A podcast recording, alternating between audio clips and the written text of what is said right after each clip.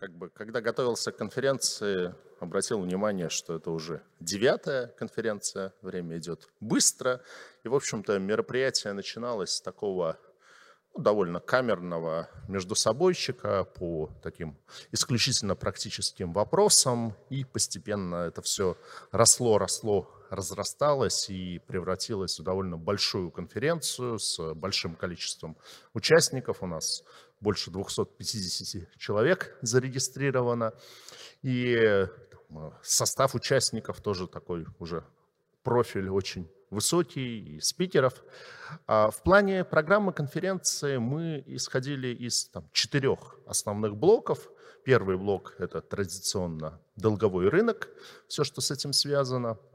Второй блок – это управление рисками – Третий блок – это расчеты в национальных валютах. То есть я никогда бы, наверное, два или три года назад не подумал бы, что, например, там, мне придется на Сибонс открывать счета в киргизских сомах. Однако ж, да, вот недавно открыли для того, чтобы платить в Киргизию. И четвертая тема, наверное, самая такая хайповая – это цифровые финансовые активы, но вот ее хочется сделать такой не хайповой, там, рассуждать про глобальное будущее, там, как, какими будут деньги через 100-500 лет вперед, а как цифровые финансовые активы могут там, войти в нашу жизнь в этом году или в следующем и действительно использоваться как а, инструмент и для компаний, и для частных лиц. А, конечно, хотелось бы поблагодарить тех, благодаря кому эта конференция стала возможной. Во-первых, это наши многолетние партнеры Ассоциация корпоративных казначейств, э, казначеев. Владимир Казинец будет, но он чуть-чуть задерживается, поэтому он будет модератором секции по цифровым финансовым активам, а вот с приветственным словом он выступить не успеет, к сожалению. И наши генеральные партнеры – это Совкомбанк и МКБ, наш официальный партнер Московская биржа и наши спонсоры БКС, Unisервис Капитал, платформа Atomais, Гродбьерн, Диалот и ПСКБ Банк. Спасибо большое им за поддержку нашей конференции. Ну, а мы плавно переходим к первой секции, которая традиционно посвящена долговому рынку, и передаю микрофон Алексею Балашову, модератору этой секции. Спасибо.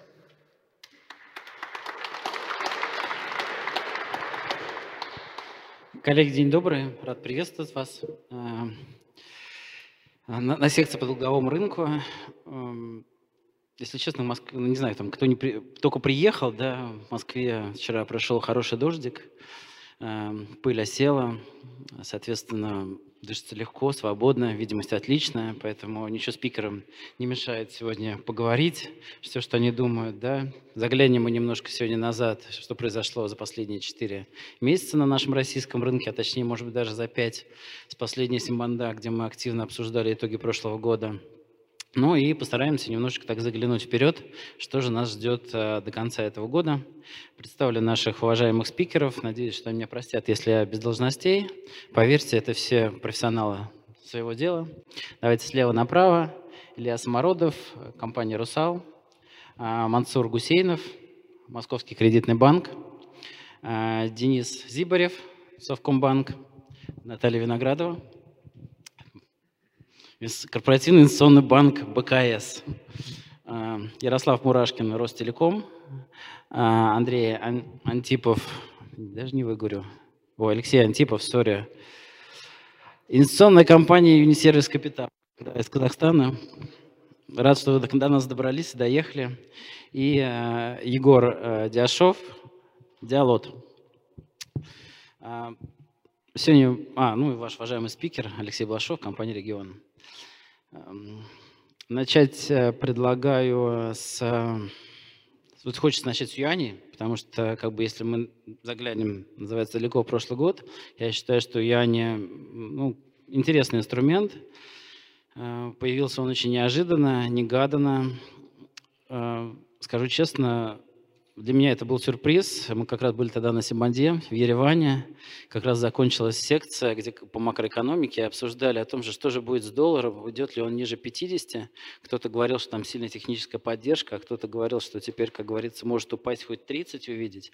И вот заканчивается секция, звонит мне Илья и говорит, «Э, мы тут решили с юанями выходить, ты как? Я вот так говорю, а я не знаю. Вот, э, то есть нет ни ценообразования, ни каких-то сделок, есть, э, называется, родной юань, есть офшорный юань. Что такое российский юань? Понятия не представляю. Вот, поэтому я на самом деле хотел передать слово Илье, чтобы он как бы рассказал, как они до этого, называется, дошли, как они прошли через весь вот этот вот рынок юаней в прошлом году. Там было несколько этапов. Вот, но и хотел бы узнать, что он дальше... Ну, на самом деле, как все это дело как бы ложится вам там на баланс. А, я думаю, что здесь есть эмитенты, которых даже экспортная выручка в валюте. Поэтому хотел, чтобы ты поделился опытом, ну и как бы сказал свое видение, да, там, может быть, какие-то, я не знаю, рекомендации, чтобы на ошибки на определенные не наступали. Передаю.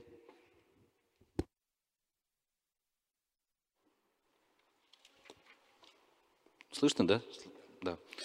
А, спасибо, спасибо, Алексей, за вопрос. Э, ну, для тебя, видишь, не, неожиданно был юань, а для нас ожидаемо, потому что, конечно, у нас ну, как только начались всем известные события, мы э, довольно большую э, часть, долю нашей выручки перевели в юань.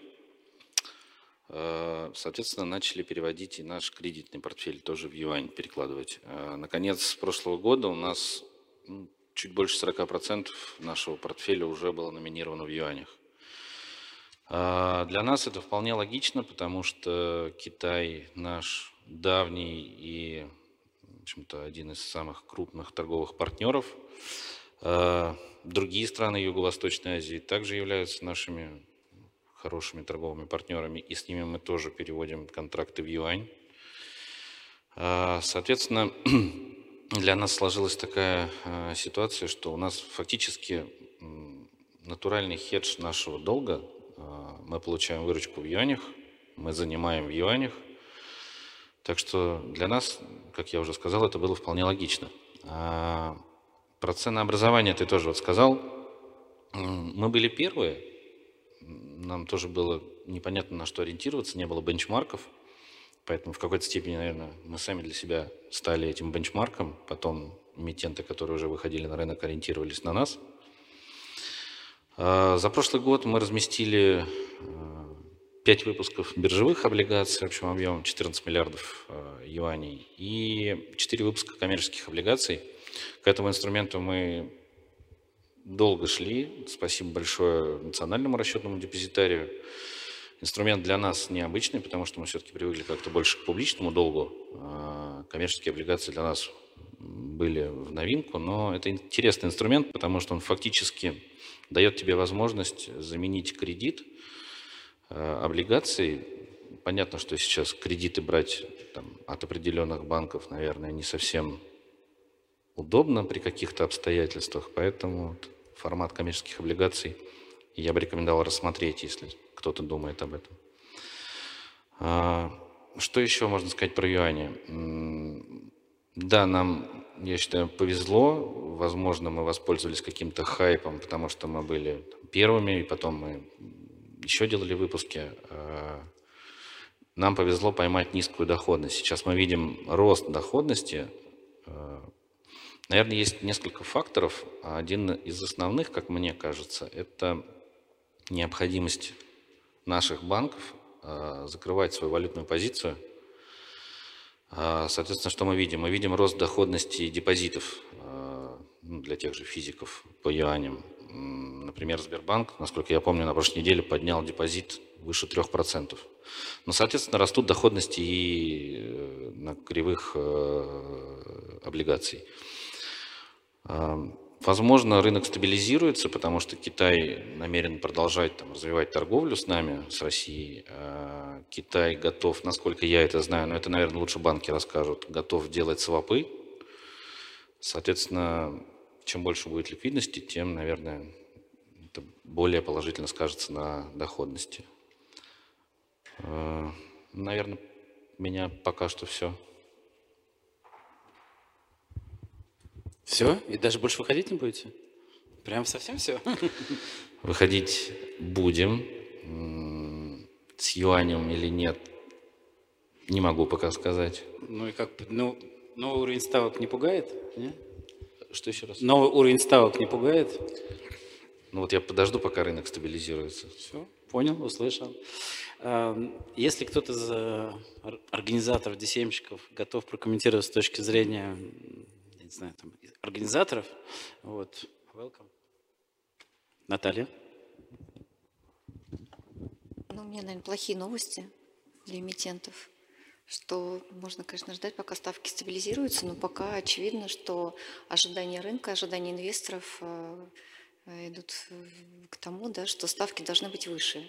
И мы видим там ЮГК последнее размещение, где уже доходность близка к шестой да, по юаням. И э, в целом э, существенное снижение э, спроса физических лиц на юани, потому что вот наш уважаемый эмитент даже а, пришлось на следующий день еще один целый делать выпуск да, после размещения первого в юанях, потому что спрос был такой большой и в основном от физиков, что вот очень удачно вы его закрыли. И вот, мне кажется, не случайно именно Руса у нас сидит э, на эту тему, такой эмитент, потому что это, конечно, самый, я считаю, э, тот эмитент, который снял э, самое вкусное с юаневого как бы, рынка в моменте. Ну вот, такой вот комментарий у меня. Не знаю, сегодня хорошая погода, солнышко, у меня позитив, я на рынок смотрю, скажу честно, немножко по-другому. Вот. Эм, да, может быть, юани стали как бы более дорогие, может быть, их стало меньше, но последнее размещение как бы еще раз говорят о том, что юани на рынке есть. Э, после некого перерыва, сколько месяца, три, наверное, было, да, э, мы увидели размещение Роснефти на 15 миллиардов юаней. Переводишь рубли, страшно становится. Вот, э, соответственно, Совкомфлот на 2,6 миллиарда юаней, ЮГК на 600 миллионов юаней. То есть мы как бы видим разных эмитентов, разные эшелоны, там частные, как бы государственные компании.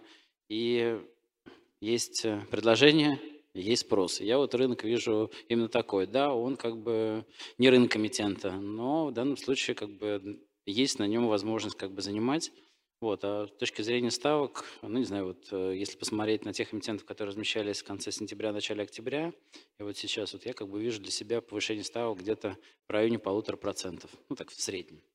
Вот так. Ну, народ-то готов. Готовы выходить эмитенты, готовы брать. Вот, хорошо, спасибо, Наталья, большое. Э, так, если больше желающих на эту тему сказать нет, я... А,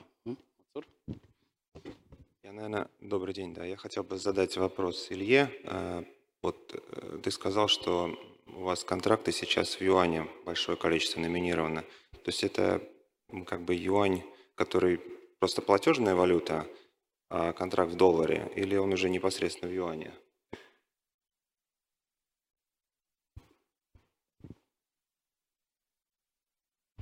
Мансур, я тебе потом после форума отвечу, ладно?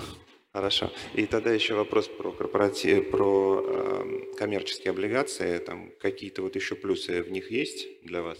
Потому что инструмент такой, ну, редко используется. Ну, смотри, для нас какой плюс? Нам важно привлечь денег, да? В общем-то, особо инструмент здесь, ну, наверное, не так важен. Я бы сказал, что здесь есть плюс для банка-кредитора, да, или там для инвестора, можно по-любому его называть. Это же все переговорный процесс. Э, по биржевым облигациям ты выходишь в рынок, собираешь книгу. По коммерческим ты должен уже прийти, у тебя уже должен быть инвестор, да, соответственно, должны уже договориться об условиях. Э, о чем я? О том, что в коммерческие облигации ты можешь встроить э, любые ковенанты, которые, ну, любые условия, которые ты обговоришь с кредитором, которые будут комфортны и вам, как эмитенту, и кредитору. По биржевым облигациям, наверное, это, ну, это возможно, но не так удобно делать.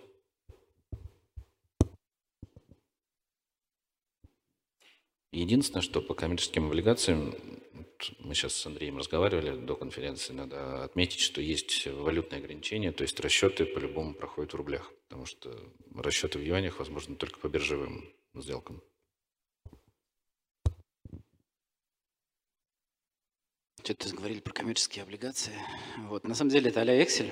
Я как раз вспомнил наше выступление с Денисом, я уже не помню, сколько лет назад, в декабре на Сибанде как раз этот инструмент только появлялся, и мы как раз с ним обсуждали о том, что как бы перспективы этого инструмента. А, Денис, он большой молодец, всегда заранее как бы видит рынок, а, что-то как-то прям не то, что появление тренда, еще как бы тренд не начался, а он всегда уже как бы у него есть свое мнение, и уже какая-то своя пилотная сделка. Поэтому, наверное, хотел передать слово Денису, раз зашло о коммерческих бандах. Вот, и хотел услышать его мнение по поводу тренда или будущего как бы тренда, который нас ожидает, что он видит э, на долговом рынке, что рекомендует. Спасибо большое, Алексей. А, ну, тогда два слова, пока загружается мой единственный слайд. А, два слова по коммерческим облигациям. Давным-давно действительно ты выступал на Сибанде с презентацией красного апельсина – див, дивного проекта и обещала, что все будет летать. На самом деле все летает. Я подтверждаю, что в НРД все очень четко, быстро и технологично происходит. И те же самые коммерческие облигации, они такие же, как и, и биржевые, как уже было сказано, только просто без биржевого обращения. Да? И действительно можно много чего придумывать, и ковенанты, и э, особенности. Но да, не совсем, не совсем такой публичный инструмент для широкого-широкого рынка. Если мы говорим про тренды, возвращаясь уже опять же там, к рублевым облигациям, э, мы постарались вообще на одном слайде все уместить, если это возможно. Э, и переходя к рублям, по нашему мнению, мы в 2022 году да, и в начале 2023 года увидели очень интересную э, динамику. Мы помним, как все было непросто в, в феврале, в марте, в апреле 2022 года. Мы помним, как э, потихонечку, потихонечку разогревался рынок э, в начале лета, и только лишь там к концу года к осени пошли внятные, нормальные уже э, большие обороты, но потом, опять же, 21 сентября очередной «Черный лебедь», который немножко изменил планы по размещениям. Тем не менее, тем не менее, к концу года потихонечку рынок начал возвращаться и э, к своим каким-то уже нормальным рабочим объемом. И э, вот мы считаем, что по большому счету, да, кроме первого эшелона и второго эшелона, мы сейчас видим, что возвращаются эмитенты уже с рейтингами пониже, то есть, грубо говоря, там triple B плюс и ниже. Да? А, можно назвать это эпическим возвращением, можно назвать э, как угодно, там, типа третий эшелон снова с нами, там, ВДО, МСП и прочие-прочие формулировки. Это уже не важно, но в конце года, вот если посмотреть на график в левом верхнем углу, в конце года достаточно хорошие обороты были по первичным размещением компаний с рейтингом от А до Triple B, вот этих двух секторов, мы их специально решили выделить в отдельный кластер. Понятно, что в феврале и тем более уж в январе этого года стандартное затишье после новогодних праздников, начала года и прочее, прочее. И вот в марте как раз очередной выброс, очередные размещения, которые, в общем-то, порадовали всех, э, я думаю, dcm нашего рынка. Да, и мы надеемся, что э, и дальше, и дальше мы все-таки будем на каком-то таком восходящем тренде, потому что возвращаются эмитенты старые, приходят эмитенты новые. Но, опять же, если позволите, не с точки зрения DCM, а с точки зрения как раз инвесторов на это все поглядеть, если а, можно отметить, что, во-первых, мы видим, что все больше и больше возвращаются частных инвесторов. Вот коллеги из э, Диалота, из э, Инисервис Капитала, я думаю, нам расскажут об этом подробнее, потому что основные инвесторы в бумагах э, рейтинга там, Double B э, и ниже, они как раз из, из категории частных инвесторов. Мы видим, что даже в больших крупных именах для таких, таких рейтинг компаний, как там, Triple B сектора, порядка половины выпуска может прийтись на розничных инвесторов. В отличие от больших имен, э, здесь э, удивительно, но начали работать так называемые длящиеся размещения. А, вот когда это все случилось, там пару лет тому назад, для меня, к примеру, это было удивительно, потому что мы как-то привыкли, да, что собирается книжка, что за один день проходят все расчеты, все радостные, довольны, и потом это все торгуется на вторичке. Но оказывается, можно размещать иначе. Можно поставить размещение, и оно будет длиться месяц, два и три. И если при этом компания эмитент а, не забывает работать со своей целевой аудиторией, со своими лояльными клиентами, условно приглашать Михаила Сергеевича Боярского да, в телевизор, когда он а, за кофе продает облигации своему другу а, из маленькой веры, да, и таким образом, привлекая внимание как раз частных инвесторов, можно за несколько месяцев, как это не удивительно, да, но по номиналу аккуратненько расторговать не один миллиард рублей. Для нас это ну, я считаю, что новая тенденция рынка. Да, если имя большое, если э, рейтинг рейтинг, условно говоря, там а, сектор А и там, сектор AA, да, то все достаточно быстро и просто. А если ниже, да, это размещение может длиться несколько месяцев, и это совершенно нормальная теперь практика. А, вопрос, а почем можно занять таким компаниям. Да? Если мы посмотрим в левом, левом нижнем углу э, график, э, там кривая бескупонной доходности и, соответственно, вот э, две кривые на э, конец сентябрь 2021 года и, собственно говоря, апрель 2023. Вот посмотрите, какая разница. По большому счету, если так грубо э, не вдаваться в детали, то жизнь есть до э, дюрации трехлетней плюс-минус.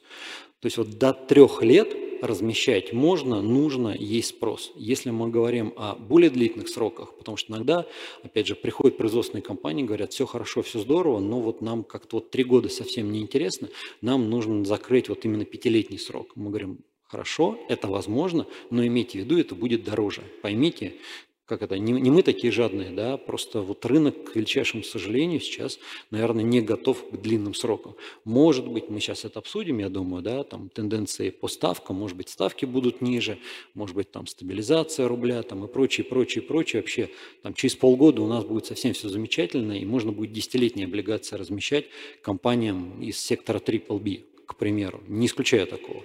Да? Но вот сегодняшний текущий момент, он именно такой. Поэтому, может быть, это и странно звучит, но знаете, как в том самом замечательном фильме, да, «Куй железо пока горячо». А, если есть сейчас возможность занимать, наверное, лучше а, условному казначею даже сейчас выйти на рынок и, и занять по текущим условиям, если есть а, бизнес-проекты, если есть такая возможность совместить полезное с приятным. Что будет дальше, неизвестно. Черный лебедь, он же такой. Его вроде нету-нету, вроде не ждешь, ну, знаешь о том, что когда-нибудь что-нибудь может быть, да, но вдруг он прилетит. Соответственно, если мы говорим по э, ставкам, по спредам, э, то смотрите, и спреды в первом эшелоне расширились, да, вот э, по по нашим цифрам, которые здесь приведены, грубо говоря, то, что было осенью 2021 года, это порядка там 100 байсных пунктов, сейчас 120. И вот как раз по облигациям э, из сектора A и э, Triple B было 270, сейчас уже 390. И как это ни странно, а на самом деле это вполне, вполне удивительно, не, не удивительно, да, но мы вновь и вновь, а, я имею в виду команды DCM, возвращаемся к нашим эмитентам с любезной просьбой помнить об IR-поддержке помнить о том, что необходимо раскрывать о себе информацию, необходимо общаться с рынком, необходимо присутствовать в том числе на конференциях, да, общаться и со своими банками, партнерами, общаться и с инвесторами из числа институционалов, коих сейчас все больше и больше появляется. Да? То есть наряду с частными лицами все больше мы видим спроса со стороны управляющих компаний, которые то новый ПИФ откроют, то, а, опять же, еще соберут в какие-то старые свои инструменты дополнительные деньги. И, что называется, зачетка работает на тебя, да, когда ты уже не с первым выпуском на рынке, а уже у тебя несколько есть выпусков, конечно же, по старой памяти тебе верят, покупают твои бумаги, но, а, уважаемые эмитенты и текущие, и потенциальные, пожалуйста, помните о том, насколько это важно. Общаться с рынком, рассказывать о себе, поддерживать какой-то такой рабочий интерес к вашему кредитному качеству, а, потому что, ну, завтра, послезавтра вам нужно будет сделать новое размещение, и не удивляйтесь, если рынок вам ответит, что, к сожалению, но там надо будет доплатить за, а, опять же, за какую-то вот информационную непрозрачность, да, потому что мы с вами прекрасно помним, что уже год как некоторые компании не раскрывают о себе информацию. С одной стороны, мы это все понимаем, с другой стороны, поймите и вы тоже инвесторов, да, им очень хочется удостовериться в том, что у вас все хорошо. И, а, наверное, последний, а, последний тезис, который хотелось бы еще раз а, осветить, это именно розничный спрос. Как я уже говорил, больше половины объемов выпусков зачастую уходит в розницу. Все больше частных инвесторов открывают счета на московской бирже. Все больше э, инвесторов подписываются на разновсяческие информационные сервисы. Вчера Интерфакс Росбонс привел статистику, у них э, более 20% рост по количеству частных э, пользователей их сервиса. И, и, и они видят это как тенденцию прям очень и очень активно растущую. Так что вот, наверное, эти а, несколько факторов я бы определил в качестве тренда а, на там, ближайшее время. Так, суммируем. Рынок для третьего эшелона открыт. Ставки тоже выросли, как и по юаням. Вот. Срок до трех лет. Кто готов, знаете, к кому обратиться? А, дальше хотел передать слово Мансуру. У нас Московский кредитный банк такой очень инновационный, любитель различного финансового инжиниринга на долговом рынке. Вот, на самом деле, Мансур, расскажи, что ты заметил на этом рынке с начала этого года или не с начала? Вот, что ты кому рекомендуешь? Э, добрый день, коллеги. А у тебя есть переключатель? Полистать презентацию.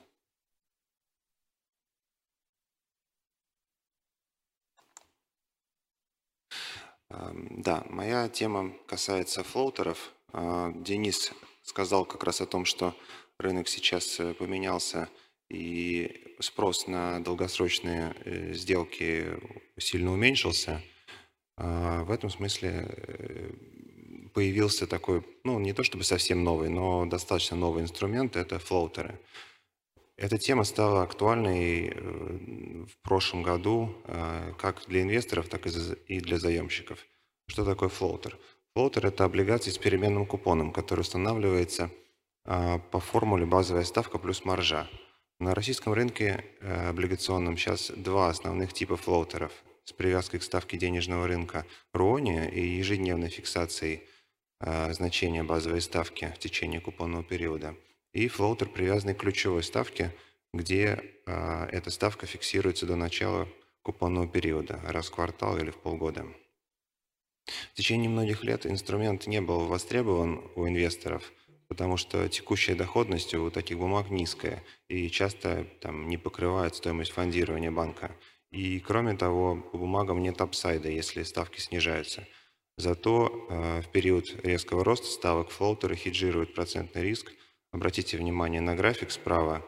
А, синяя линия – это динамика цены флоутера ОФЗ, а оранжевая линия – это динамика ОФЗ с фиксированной ставкой. И, в принципе, если сравнить полную доходность за 10 лет ОФЗ с плавающей ставкой и ОФЗ с фиксированной ставкой, то флоутеры выигрывают.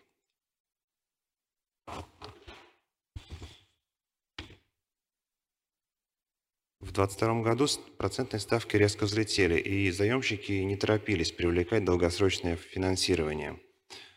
Потом э, ключевая ставка стала снижаться, и в сентябре она достигла 7,5%. Но в этот момент, э, как Денис сказал, случился черный лебедь, и э, рынок э, затрясло достаточно сильно. И кроме того, стало понятно, что э, как бы ставка достигла своего некого такого предела снижения – геополитическая ситуация оставалась такой нестабильной и начали расти инфляционные риски. А в этот момент доходности на рынке ОФЗ э, выросли примерно на 1-1,5% по всей длине кривой, и первичный рынок закрылся. В дальнейшем ситуация успокоилась, но риски сохраняются. И, э, как уже было сказано, инвесторы осторожны, и сделок со срочностью более трех лет практически на рынке не было. Я насчитал порядка 20 рыночных сделок для корпоративных эмитентов с высоким кредитным рейтингом на срок 5 лет. При этом ставка по таким сделкам зачастую превышала 10,5%, ну, в среднем превышала, и рыночный спрос на размещение был низким. Премия за срочность сейчас очень высока. На графике вы видите спред между 10-летней точкой на G-Curve и ставкой Руония. А, спред растет, сейчас превышает 3,5%. И на длинный конец кривой также давит предложение Минфина, который размещает долгосрочные бумаги с фиксированной ставкой.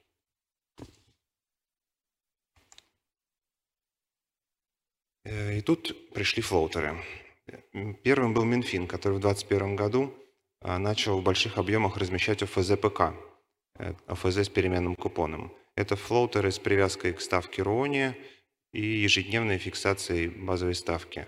По состоянию на начало 2023 года общий объем ОФЗ ПК в обращении достиг почти 7 триллионов рублей, что составляет около 40% от всего объема ОФЗ.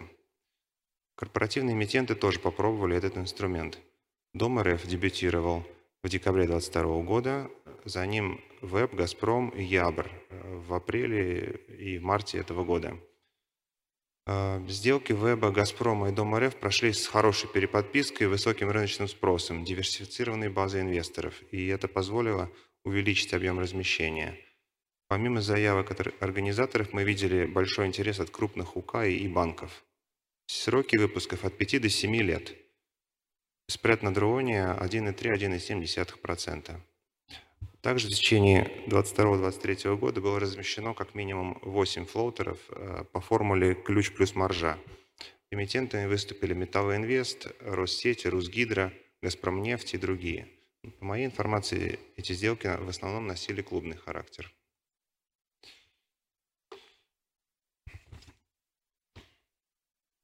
Заемщики не очень любят флоутеры, потому что процентный риск для них нежелателен – с другой стороны, совсем уйти от него нельзя. Банковские кредиты очень часто имеют оговорку о возможности повышения ставки при существенном ухудшении рыночных условий. А облигации исторически рассматривались как основной источник э, фиксированной ставки на рынке и, соответственно, плавающую ставку заемщики избегали.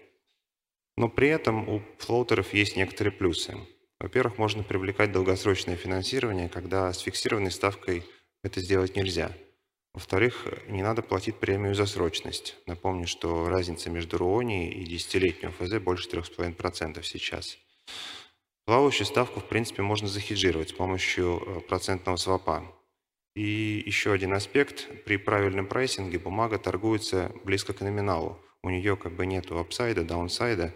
И это означает, что можно добавить колл-опцион для эмитента, который позволит э, забрать бумагу с рынка, если заемщик сочтет это выгодным. Флоутеры хорошо покупают как управляющие компании, так и банки. Они хорошо ложатся в портфель до погашения, их нет нужды продавать, как в случае с андеррайтинговым портфелем.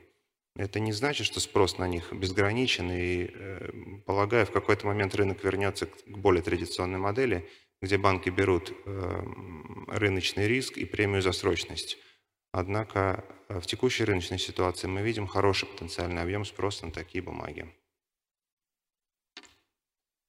Ну, здесь я, наверное, не буду подробно останавливаться. Отмечу, что в этом году инфляция остается пока подавленной и находится вблизи таргета ЦБ 4%. Если инфляция останется под контролем, хотя имеются риски повышения ее, то в следующем году ЦБ ожидает снижения ставки, что, в принципе, позитивно для заемщиков, которые привлекают деньги по плавающей ставке. Спасибо. Мансур, у меня возникло два вопроса, пока смотрел на презентацию. Первый достаточно такой философский, может даже сам отвечу. Там у тебя предыдущий слайд как раз был про размещение в РОНе и ключевую ставку. Смотрю, где ключевая ставка – там плюс 1,3, соответственно, там объемы 10, 12, 22.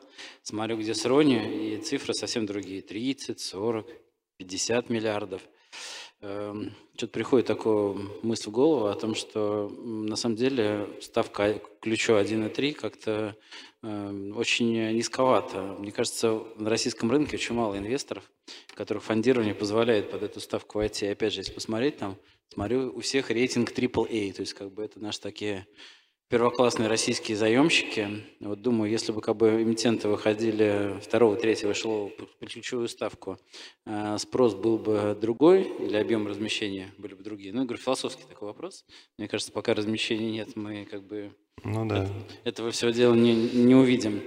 А, и второй вопрос, который я хотел себе, чтобы ты все-таки ответил, вот, это в текущих условиях все-таки что ты рекомендуешь э, российским эмитентам? Э, с какой ставкой вы хотите? Фикс, ключ, рони? Какие твои рекомендации?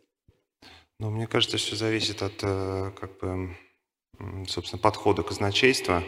Если нужно привлечь долгосрочные деньги здесь сейчас, то, наверное, там плавающая ставка – это единственный выход. А в, другом, в других случаях фикс – это прекрасный, так сказать, проверенный способ, ну, просто на более короткий срок – вот. А что касается там первого вопроса по поводу ключ плюс 1 и 3, это много или мало, ну, я думаю, что э, многие крупные компании скажут, что это довольно-таки дорого.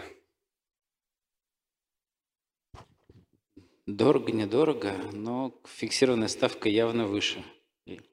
Вот, и они как бы по этому поводу привлекают. Эм, Ярослав, я, наверное, хотел тебе передать слово, а, вот, потому что у вас нет, насколько я знаю, по плавающей ставке.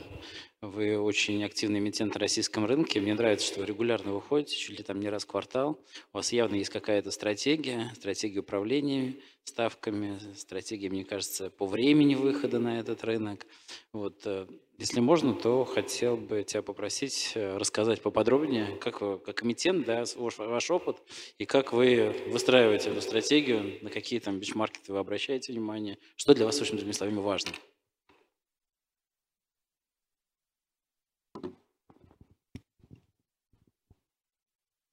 Коллеги, добрый день. А, когда Алексей предложил нам взять вот эту тему, Стратегия управления процентными ставками. Нам было интересно поделиться своим опытом.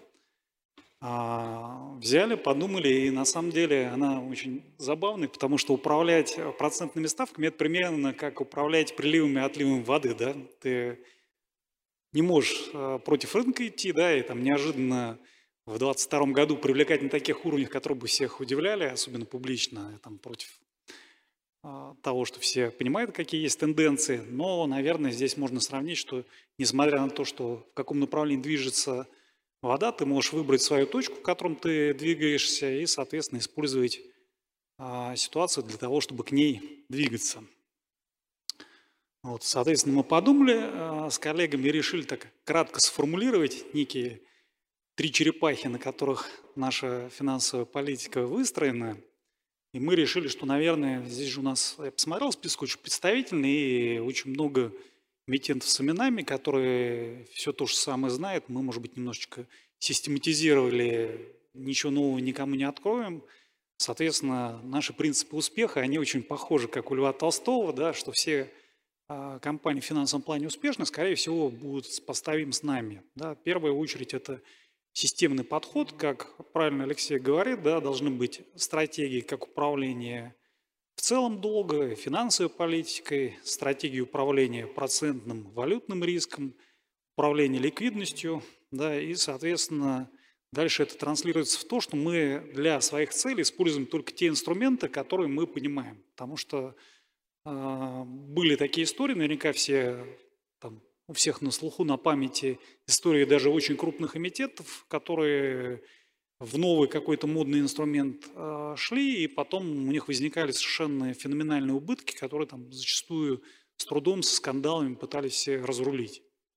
Это примерно как вот мы бы сейчас Ростелеком, у которого профиль выручки рублевый, да, мы вслед там за Ильей встали бы в его э, это, шузы и, соответственно, пошли по его стопам с криками о том, что какие низкие ставки ниже 4 в юанях – это замечательно. Да, и при этом бы совершенно забывали о том, что у нас там открытая валютная позиция феноменально появляется, и, соответственно, мы находимся под риском.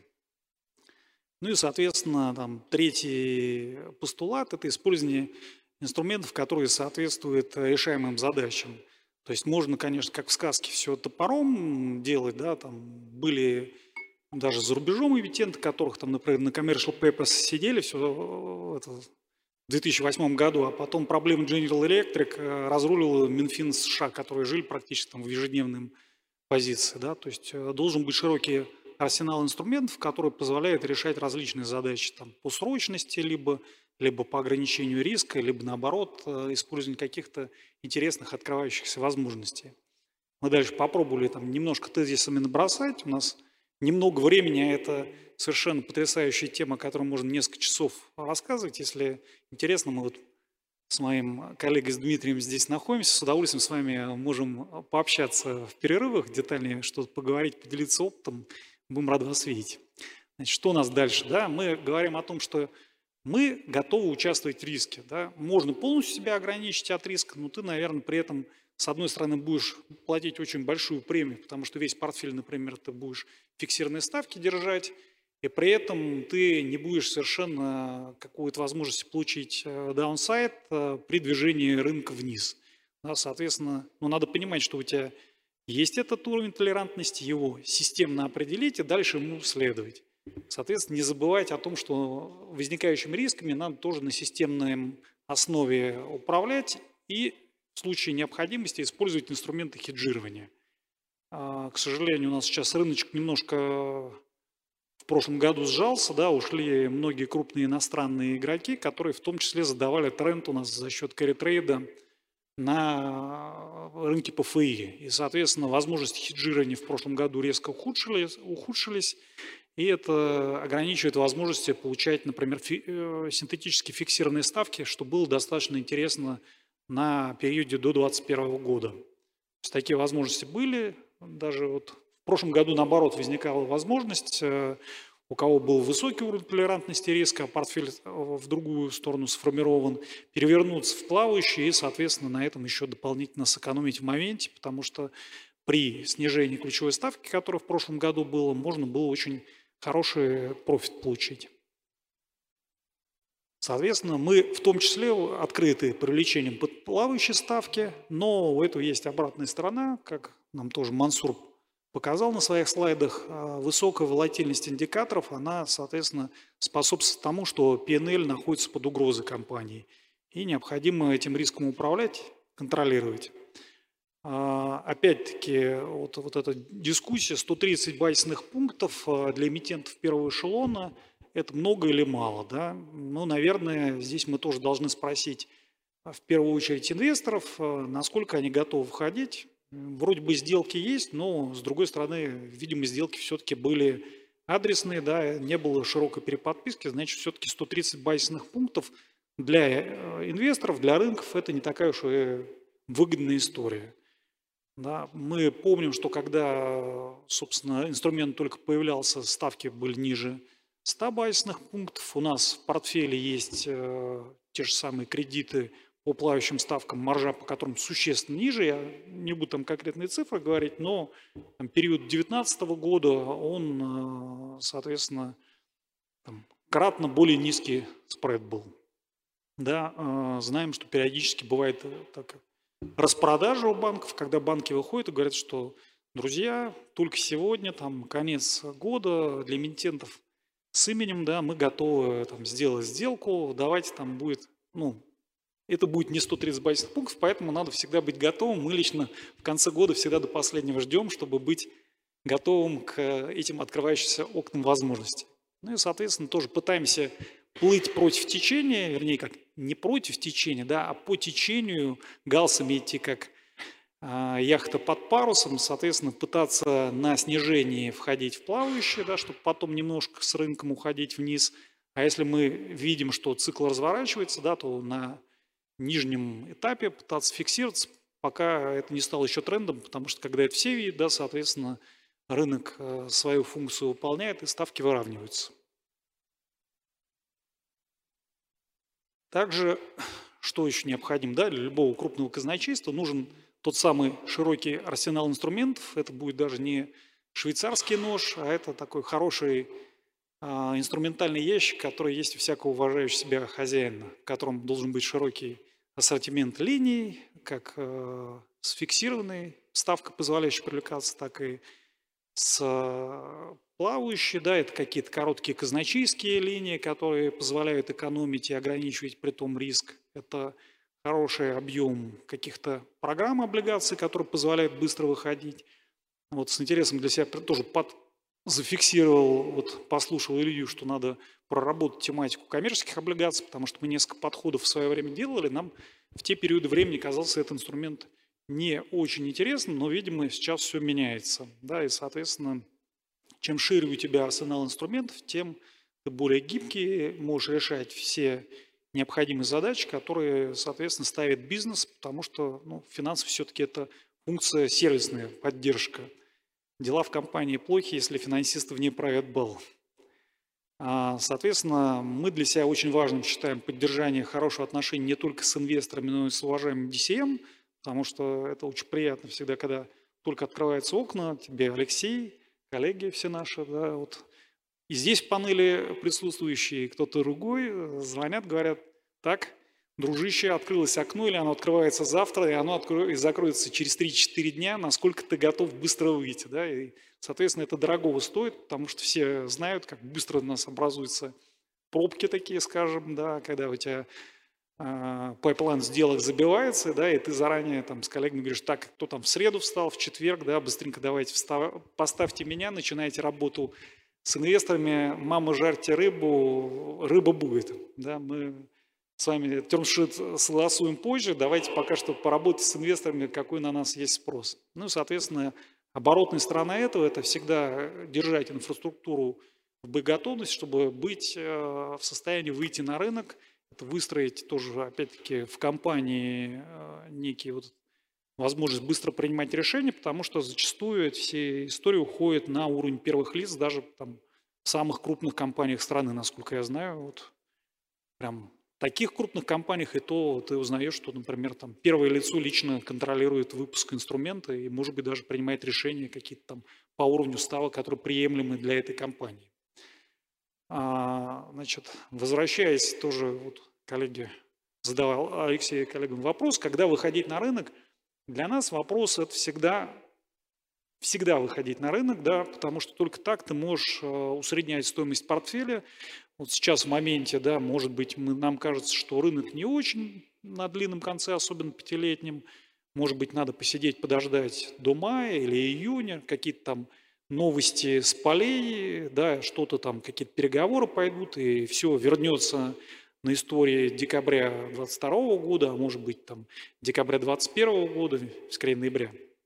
Вот. Но на самом деле Никто не знает, как развернется рынок, и лучше всего э, усреднять стоимость портфеля, регулярно выходить. Да, можно ловить небольшие окошечки, когда чуть лучше ситуация с ликвидностью, сэкономить свои 10-20 э, базисных пунктов, но в целом нет серебряной пули, которая позволяет эмитенту крупному выйти в моменте сделать какую-то огромную сделку, там, ну, я не знаю, там, треть для него портфеля перевернуть на дне и, собственно, потом три или четыре года почивать на лаврам финансистам, отдыхать где-то на курортах и думать, какие они были молодцы, предвидели развитие событий и, собственно, все сделали сразу. Ну и, соответственно, оборотной стороной этого является то, что мы, например, для себя, а, несмотря на относительную консервативность в решениях, всегда открыты к новым инструментам. Да, у нас есть небольшой объем, который мы всегда готовы а, по-новому как-то разместить, посмотреть на что-то, что нам кажется в моменте, может быть, неизвестно, оно выстрелит или нет, но мы покупаем этот лотерейный билет, чтобы поучаствовать потом в снижении а, стоимости. Да, вот у нас будет в следующей секции, в одной из следующих секций рассказ про наш а, пилот под СФА, да, соответственно, мы тоже готовы идти, инвестировать свои, в первую очередь, силы, знания, да, разбираться с коллегами, как будет этот инструмент работать, потому что мы верим, что только вот если мы все вместе будем какие-то новые инструменты двигать, они потом когда-то станут основой, на которой будет э, выстроена работа финансиста, да, и, соответственно, э, смотреть. Но в моменте мы тоже, опять-таки, надеемся, что это не замена, э, и исходим в парадигме своей, что это не замена, например, бандов, а это новый инструмент, который дополняет вот этот широкий арсенал, да, он там, может быть, в моменте где-то будет позволять экономить, э, что-то быстрее делать, да, и, соответственно, тех же самых частных инвесторов э, приводить в рынок и им тоже иметь комфорт, когда они смогут быстрее с этим инструментом расставаться в случае необходимости собственно, развивать все в дальнейшем. Ну, вот, наверное, ключевое, что хотелось рассказать. Мне хочется вернуть тебе с точки зрения как бы организаторов. Мы на самом деле всегда тебя ждем вот, с любыми ставками. Вот. И не только сегодня, но, в принципе, завтра тоже можно. Потом, извини, но большие каникулы. Немножко придется подождать. Сегодня как-то тема коммерческих бандов очень активно обсуждается. Хотел просто немножко дополнить, прокомментировать. На самом деле там есть э, неприятный немножко момент вот, о том, что коммерческие облигации могут покупать только банки и физические лица. Вот, это просто так сведения, поэтому как бы те, кто сделки сделали, то есть э, если крупные серьезные эмитенты, то это обычно инвесторами выступают как раз э, банки, прям only. Вот, а если как бы для компании, наверное, третьего четвертого эшелона, то здесь как раз наоборот как бы физики. И вот в связи с этим я как раз вот э, хотел передать слово по поводу физических лиц. То тут все с вниманием смотрят на Наталью. Вот, с одной стороны, она так очень удачно сидит в центре, среди в окружении красивых, интересных, умных мужчин. Вот. А с другой стороны, сейчас рынок как бы инвестора, а Наталья, у БКС как бы есть э, имидж на этом рынке, да, это как бы э, как бы самый, как сказать, розничный, наверное, да, банк на российском рынке. Вот, поэтому с кем бы я из эмитентов не встречался, меня всегда все спрашивают, да, а физики будут? А физики будут? Вот я Наталья хочу спросить. Наташа, а физики-то будут? Ну, попробую рассказать поподробнее о физиках. Ну, брокер входит в нашу группу. Мы как банк все-таки, как организаторы, мы стоим рядом и плотно взаимодействуем, но тем не менее видим все, что происходит а, у нашего брокера, видим, собственно, поток а, а, объемов заявок, физических лиц в размещениях. И сами, как организатор, у нас очень широкий как раз круг эмитентов от ВДО до первого эшелона, поэтому вот за счет того, что мы видим большую, такой большой охват эмитентов и инвесторов, да, ну, может быть, что-то я расскажу, хотя вряд ли что-то новое, потому что а, всем понятно, что самые чувствительные к макроситуации сегмент – это физики. И ничто их не может заставлять а, покупать а, облигации, если у них нет денег или деньги их заперты, да, так или иначе.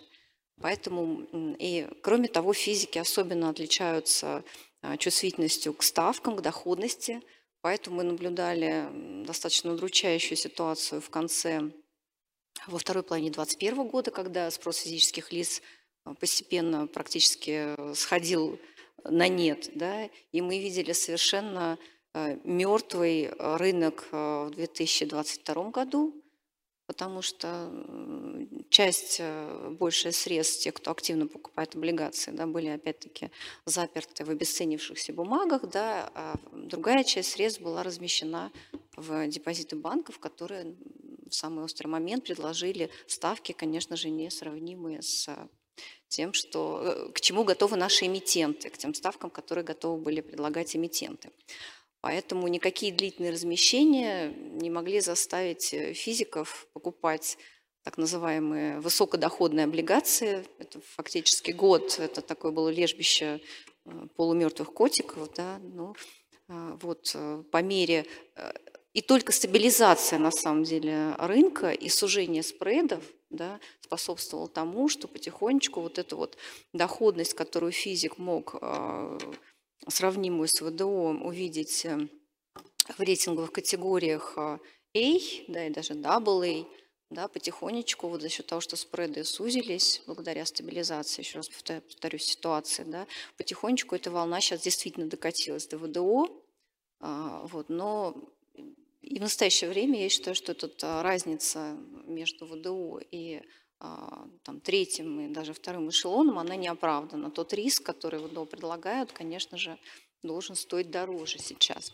Вот. Конечно, физикам а, были интересны новые инструменты, и мы видели большой объем в а, юаневых первых размещениях. Сейчас золотое было размещение тоже, мы видели хороший объем но все равно наибольшее значение для них имеет ставка, поэтому если мы хотим видеть физиков в размещении, то нужно предлагать ставки с премией да, к сопоставимым эмитентам. Поэтому мы сейчас видели размещение видео, где из 7 миллиардов рублей больше половины принесли физики. Да, это и уровень эмитента. И поэтому мы видели сейчас размещение ПЗ, это AAA. Примеры специально привожу, чтобы было понятно более да, какие, какие вообще грейды, какие ставки, да, где 90% э, спроса это были институционалы. Вот. Поэтому, учитывая вот эту чувствительность физиков, э, да.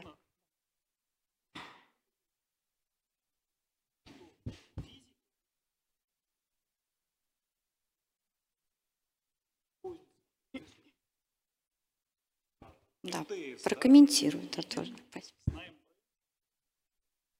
Тут есть очень показательный пример. Спасибо большое за вопрос. Э, это размещение вот видео, а такой антипример э, прекрасного эмитента азбуки вкуса, которую тоже очень хорошо знают наши физические лица, но ту ставку, которую они предложили, э, в общем-то, даже длительное размещение, они уже, по-моему, третий месяц размещаются, но еще очень далеки от того целевого объема, который они себе поставили.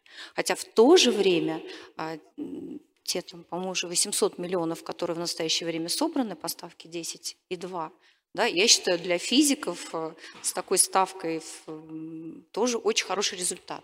То есть все равно для физиков все решает ставка, и э, во вторую очередь вот адекватность риска и ставки. То есть если у нас есть ВДО, эмитент там, уровня BBB или A там, минус там, плюс, да, то, конечно же, они предпочтут более качественного эмитента. Вот. Кроме того, а, сроки очень важны для физиков, больше трех лет их бумаги а, совсем не интересуют, вот прям совсем исключение вот по полису они вы пятилетний, там мы что-то еще видели, но это, так скажем, там свои были особенности спроса физиков, это скорее исключение. Вот. И также сейчас а, новая интересная, я считаю, тенденция достаточно. Вот э, то ощущение, что физикам обязательно для, особенно дебютанта, важно увидеть там, на горизонте год-полтора года оферту да, от эмитента, это совсем сейчас не так, и меньше, чем на два года физикам тоже неинтересно фиксироваться по тем ставкам, которые они считают интересными. Вот. Поэтому ну, вот такая картина. Я считаю, что э, самая правильная стратегия, и вот коллега Ярослав тоже это проговорил, это, конечно же, поддерживать хорошие отношения с организаторами, не стесняться расширять их круг, потому что вот в те времена непростые, которые были, конечно же, выиграли те, кто не стеснялся расширять круг организаторов. И очень долгое время все уходило в книги организаторов, да, вот, поэтому тут э, совершенно все понятно. А, а физики такие переменчивые, волатильные, очень зависимые от настроения, от ситуации. И ну, не надо себя обманывать, если мы ставим размещение год, то это вообще не значит, что за этот год какой угодно объем может а, разместиться. Тоже ну, хотелось бы правильно наших э, эмитентов э, сразу а, информировать, позиционировать. Вот, поэтому дружите с оргами и не жадничайте по ставкам. И будет у вас прекрасное всегда размещение. Если вы, конечно же, не эмитенты первого эшелона, которые всегда действительно будут востребованы в любых валютах, по любым ставкам, но опять же за счет того, что они а, понимают, что хорошие отношения с оргами у них должны быть. Вот. не по любым ставкам. Ну, почти. Вот Алексей звал вас по любым, так что завтра вот можно уже зайти. Цена обсуждается. Да. Он еще подумает. Наталья, не хочу тебя отпускать. Э, немножко провокационный вопрос. Э, я хотел бы просить тебя, чтобы ты на самом деле оцифровала, как на самом деле спрос физиков изменился, ну, скажем так, до, э, как, по сравнению с тем, что было там до февраля прошлого года, называется, на прошлое лето возьмем, и, соответственно, сейчас. Объясню. Мне кажется, мы вместе тогда были в этих размещениях. В феврале месяце как раз размещалось два строителя. Это Сеттл и самолет. Я помню, одного был выпуск на 5 миллиардов, второго на 12. В итоге в обоих выпусках спрос физиков э, превысил объем номинального выпуска. Фи- как есть физиков, никто не знает из организаторов. Это огромная проблема. В итоге там займы были увеличены, по-моему, я уже не помню, до 10, до 20, что ли, миллиардов. Или до 12, до 20, что-то такое. И как-то так случайно получилось, что потом э, в августе оба они вышли с разницей в неделю, и в одном э, физику был на 600 миллионов, а в другом был на миллиард. То есть спрос упал в 10 раз. Теперь вопрос. Вот сейчас бы с текущей ситуацией ты как бы сравнила? Насколько она как бы изменилась до февраля и на прошлое лето? А, До февраля имеется в виду и на прошлое лето, это лето этого года. Про- про- лето прошлого года и лето или и февраль этого года. Нет, но тут да-да-да, но это, но это Строители, я просто для аудитории, да, это на самом деле самый любимый со стороны физиков э, эмитент. потому что они не Почему? Потому что они не смотрят на кредитное качество, они смотрят, там, проходят мимо дома, дом растет, каждую там неделю по этажу прибавляется. Вот там отличное кредитное качество, все там называется финансами хорошо. Вот, ну, вот, они вот таким вот образом определяют, это вот как раз к вопросу, да, там, э, Ярослава, о том, что, э, на слуху, на самом деле не то, что на слуху, они смотрят по полкам, э, по строительству и так далее. Sorry. Ну, вообще девелоперы – любимая категория физиков, потому что за счет той маржинальности, которую они имеют, ну, наши эмитенты, по крайней мере, которые строят э, там, в Москве или в развитых регионах, э, да, они предлагают реально хорошие ставки. Это всегда премия к рынку. Поэтому спрос, опять-таки, от ставки зависит. В феврале прошлого года а, ситуация у нас была после вот этой вот волны повышения ключевой, и изголодались уже, опять-таки, по хорошим размещениям. Все ждали, когда будет уже, да, уже а, пик, и хотели зафиксироваться на этом пике. То есть тут совокупность факторов сложилась. Самолет мы прекрасно... э, Вот сейчас самолет не готов размещаться, хотя его очень ждут тоже. По сравнению... ну, Я все никак, ни- никак не могу...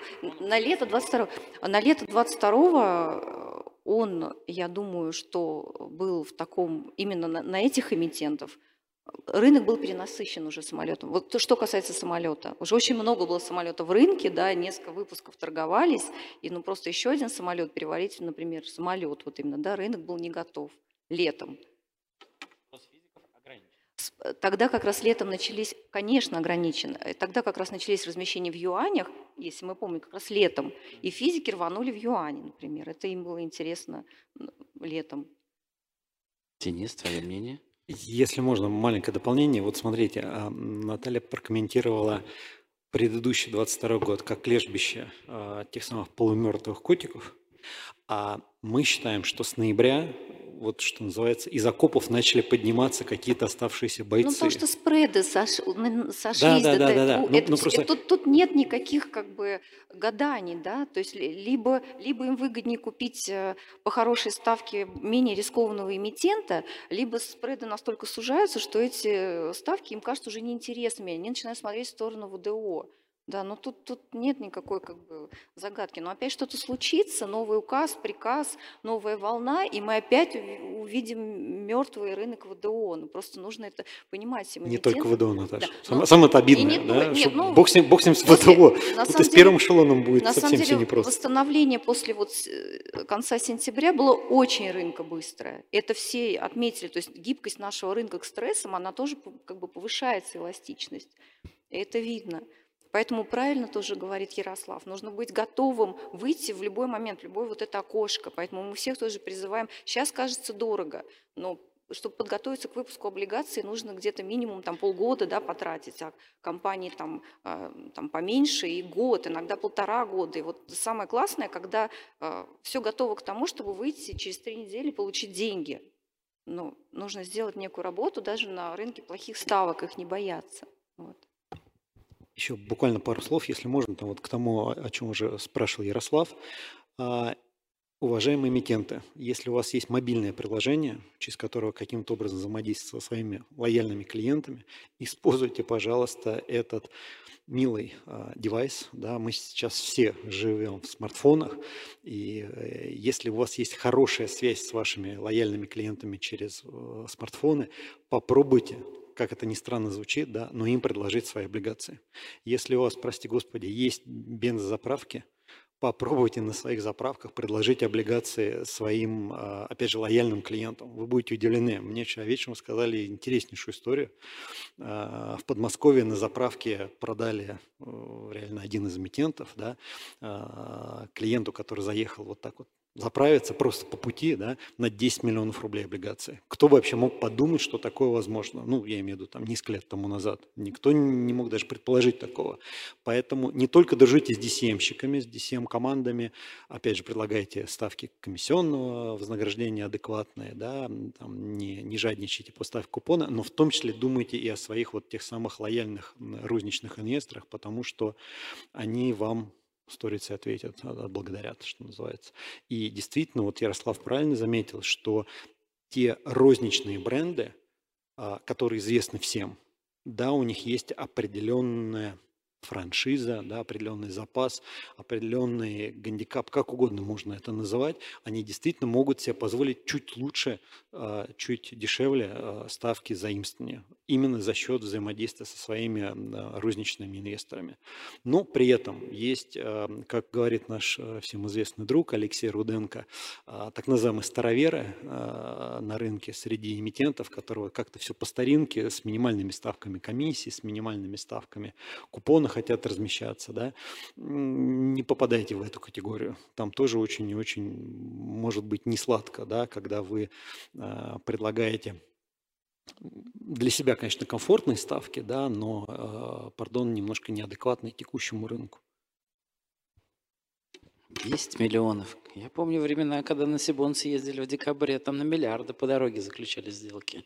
Я не шучу. Но это так, Потом закулисно подожди, подожди. На десятки а, а миллиардов. Одно дело институционалы друг с другом, везде, да, в этом зале, я не знаю, по телефону и так далее, и так далее. Другое дело, приезжает шучу, просто, шучу. просто, просто человек заправится э, на, на заправку, да, увидел, что, о, вот она моя марка, вот я тут заправляюсь регулярно, и что, тут девочки, мальчики всякие развеселые предлагают там облигацию, он говорит, и что, как можно, а вот там вот через мобильный приезжает, а легко, и на десятку покупает. Ну, это же просто нонсенс. Проект К работает. Да, да, именно. Ура. На самом деле хотел эм, немножко такой конфиденциальной информации рассказать. В общем, э, так передаю сейчас слово, но небольшое такое вступление. Э, вчера пришло письмо, на самом деле, как бы хочется сказать, письмо из прошлой жизни. На бумаге приходит от эмитента запрос на РФП. Вот, я смотрю на это письмо, э, читаю, залезаю в интернет, смотрю рейтинг, рейтинг B, просто B. Вот, э, сидел, сидел, думаю, что ответить? А, почему мне понравилось внизу там подпись. Э, а, а, вместо подписи QR-код, там заходишь, там все контакты, с другой стороны QR-код, там как бы презентация, все современно, все хорошо, с другой стороны как бы на бумаге немножко как бы по старинке. А вот что ответить, я сидел, думал, а потом подумал, я же сегодня модерирую, и здесь есть э, прекрасный спикер, который на этом всем э, специализируется. Самое интересное, что от кого получил письмо, этот человек как бы в зале здесь, поэтому я бы не хотел отвечать, я хотел Егору передать как бы слово, что вот что вот мне вот сказать нужно этому... Ну, я не буду говорить. Нельзя, конфиденциально. Раз, раз. Всем добрый день. Да, меня зовут Егор Диашов, директор инвестиционной компании «Диалот». Спасибо большое организаторам за возможность выступить и, самое главное, за возможность рассказать про тему ВДО. Можно, пожалуйста, кликер? Значит, да, мы инвестиционная компания «Диалот» специализируемся исключительно на а, ВДО сейчас. Постольку, поскольку команда наша исторически занималась кредитованием бизнеса в крупных российских банках многие годы, можно сказать, даже десятилетия, да, и э, это все нам помогает э, видеть потребности эмитентов, э, которые сейчас являются заемщиками в банках, видеть их боли и за счет э, облигаций эффективно закрывать. Также наш опыт в реализации различных программ господдержки помогает э, генерить новые идеи и а, предлагать госорганам а, новые инструменты. Надеюсь, они скоро появятся. Значит, э, если говорить о сравнении банков, банковского кредита и облигаций, в принципе, инструмент направлен на одну и ту же потребность финансирования, но стихии абсолютно разные. То есть банковский кредит, он закрывает текущие какие-то потребности бизнеса, а вот именно в сегменте ВДО э, облигационный займ, он является таким драйвером роста, более свободными деньгами, которые, на которые можно реализовывать проекты развития. И эмитенты активно а, ну, наши эмитенты активно этим пользуются. А, активно мы размещаем облигации, и а, если вот э, поговорить с эмитентами, которые выходят на этот рынок, что вот почему, какой основной мотив, почему они выходят на этот рынок вообще? В банке дешевле, вроде как, э, если там плавающую ставку брать и так далее. И вот самый главный момент, который все указывают, это свобода. То, что облигации дают им а, больше свободы, больше возможностей для маневра и больше источников для развития. Ну и другие преимущества, которые здесь отражены. Я думаю, здесь все профессионалы знают, э, как бы, чем облигации отличаются. Единственное, вот коллеги, которые до меня выступали, специализируются на таких больших, э, крупных эмитентах и так далее. Вот э, особенность есть для МСП, что есть э, государственная поддержка а, со стороны Минэка, со стороны корпорации МСП. Можно 70% ключевой ставки субсидировать, э, мало кто знает. И таким образом а, стоимость денег итоговая может обойтись для МСП э, в каких-то случаях даже дешевле, чем в банке. При этом более свободно. Если говорить про цифры, то почему вообще это все так э, бурлит, кипит и востребовано? Вот мы видим цифры, что сейчас уже э, по статистике каждый третий рубль бизнесом в России привлекается через облигации. Да, благодаря вкладу э, в основном крупных эмитентов, крупных компаний, которые выходят на рынок и предпочитают облигации, нежели чем банковские кредиты. Но в последние пару лет наметилась тенденция по поводу э, физлиц, то есть э, большой очень приток, сейчас уже больше 24 миллионов человек имеют брокерский счет, а по сути это каждый четвертый человек в России, который дееспособен, имеет брокерский счет. Понятно, не все пока работают, но даже в работающих рост все равно в 10 раз за последние 2-3 года. Поэтому, поэтому у этих а, инвесторов основным а, а, объектом спроса является помимо там, акций и облигаций высокого уровня, еще и высокодоходные облигации. Надо сказать, что вот говорили, сколько процентов физики участвуют в выпусках. Вот в наших выпусках, по моим оценкам, там процентов 100. Ну вот я даже не знаю Юрика, который э, приобрел э, облигации высокодоходные. Вот 100% это физлица. Да, вот я, я не видел пока, да. А, значит, эм, э, кому доступно это? То есть бытует мнение, что это только крупному бизнесу, таким многомиллиардному бизнесу доступен этот инструмент. А, на самом деле нет. То есть компании, а, которые существуют а, более трех лет, имеют выручку, официальное требование от 120 миллионов рублей, но мы видим, что там от полмиллиарда уже можно начинать что-то делать. Ну и должна быть прозрачность определенная бизнеса, финансовые результаты и долговая нагрузка должна быть, э, то есть компания должна быть сильно закредитована. А, какие ключевые факторы успешного размещения мы а, отмечаем сейчас? То есть первое стоит отметить – это аудит. Аудит должен быть качественный. Те, кто работают с банками или в банках, для них аудит а, не является чем-то таким обязательным. Вот мы, когда в банке кредитовали бизнес, мы даже не смотрели э, аудит, потому что есть своя служба аналитическая, которая все анализирует и выдает заключение, а аудит он рядом как бы для справки. Здесь это ключевой такой момент для инвесторов, потому что он помогает им понять, что отчетность, которую они видят, она как бы реальная. Потому что если аудит слабый или ну, плохой, то инвестор воспринимает, что отчетность – это как бы рекламный буклет такой, а не то, что, то насчет чего можно анализировать. Вторая тема, определяющая успешность – это рейтинг. И третья а, – это IR-активность, о которой много сегодня говорили – и даже сейчас не очень понятно, какая из этих двух факторов, рейтинг или IR, более весома. Вроде бы математически и по теории как бы должен рейтинг да, определять ставку, но все э, на практике оказывается не совсем так. И вообще, как определяется ставка? То есть на слайде мы видим карту рынка, э, на которой отражены э, наши выпуски. Плюс мы добавили специально выпуск Литаны, который не наш, но в котором мы не участвовали, но хорошо знаем эмитента. И вот видите, да, есть вот Истринская сыроварня, это такой известный сыровар э, российский Олег Сирота, который недавно вышел на облигационный рынок, разместил 100 миллионов рублей. Размещение проходило вообще без рейтинга. Мы решили первый такой выпуск сделать без рейтинга, дальше как бы рейтинг будет получен. Но, тем не менее, без рейтинга.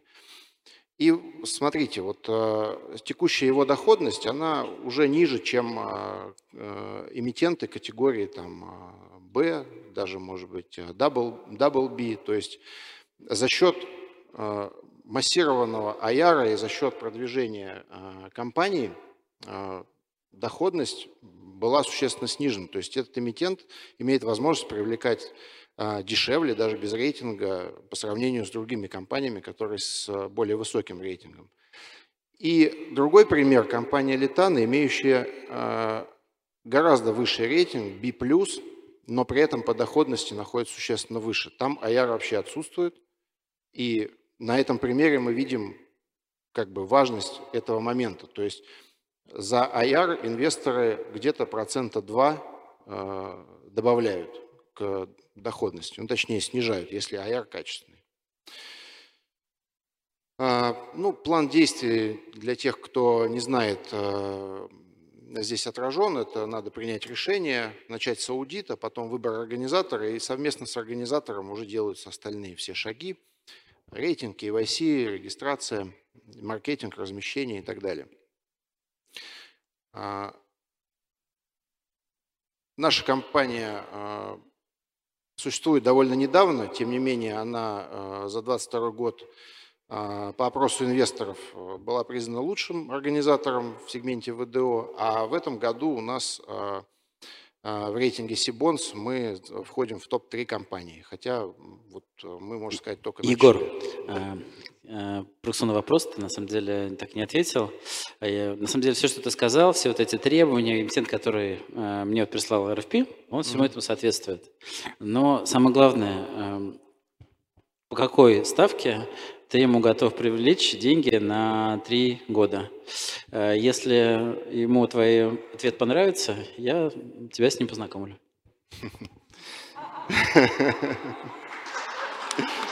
Спасибо. Ну, смотрите. То есть рейтинг B. Смотрите, все просто. Э, необходимо вписать этого эмитента просто вот э, в карту рынка. Мы сейчас видим, мне просто отсюда плохо видно, э, доходность в районе 15% по рейтингу B. Соответственно, 15 с небольшим можно предлагать. Кстати, говорили еще про сроки, что короткие сроки только нужны, длинные сейчас не востребованы. Вот сегодня у нас стартует размещение – компания Агротек, рейтинг WB, ставка 15 и э, срок 4 с лишним года, 4,5. И весь выпуск уже расписан. Ну, то есть э, инвестор, у инвесторов такой срок востребован, несмотря на то, что он довольно длинный. Поэтому вот э, можете ориентировать на 15, дальше посмотрим. Хорошо, спасибо. Кому-то из спикеров еще нужен этот клиент? Да, я все-таки хотела бы обратить внимание на объем размещений ВДО, разместить 100, там, 200 миллионов рублей, это, особенно в нормальной ситуации, это, это большая разница да, с тем, чтобы разместить 500 хотя бы и выше. Это во-первых. А во-вторых, тоже две большие разницы. Это текущая доходность бумаг и тот купон, с которым компания разместилась в момент размещения. Да потому что отсутствие ликвидности в бумаге, например, ну, то есть много-много факторов, да, они, в общем, не репрезентативно а, в результате влияют да, вот на а, доходность эмитента. Поэтому ну, я бы все-таки, вот, а, особенно когда каких-то агитирующих моментах, была более, наверное, точна и корректна в аргументации, так скажем. Спасибо.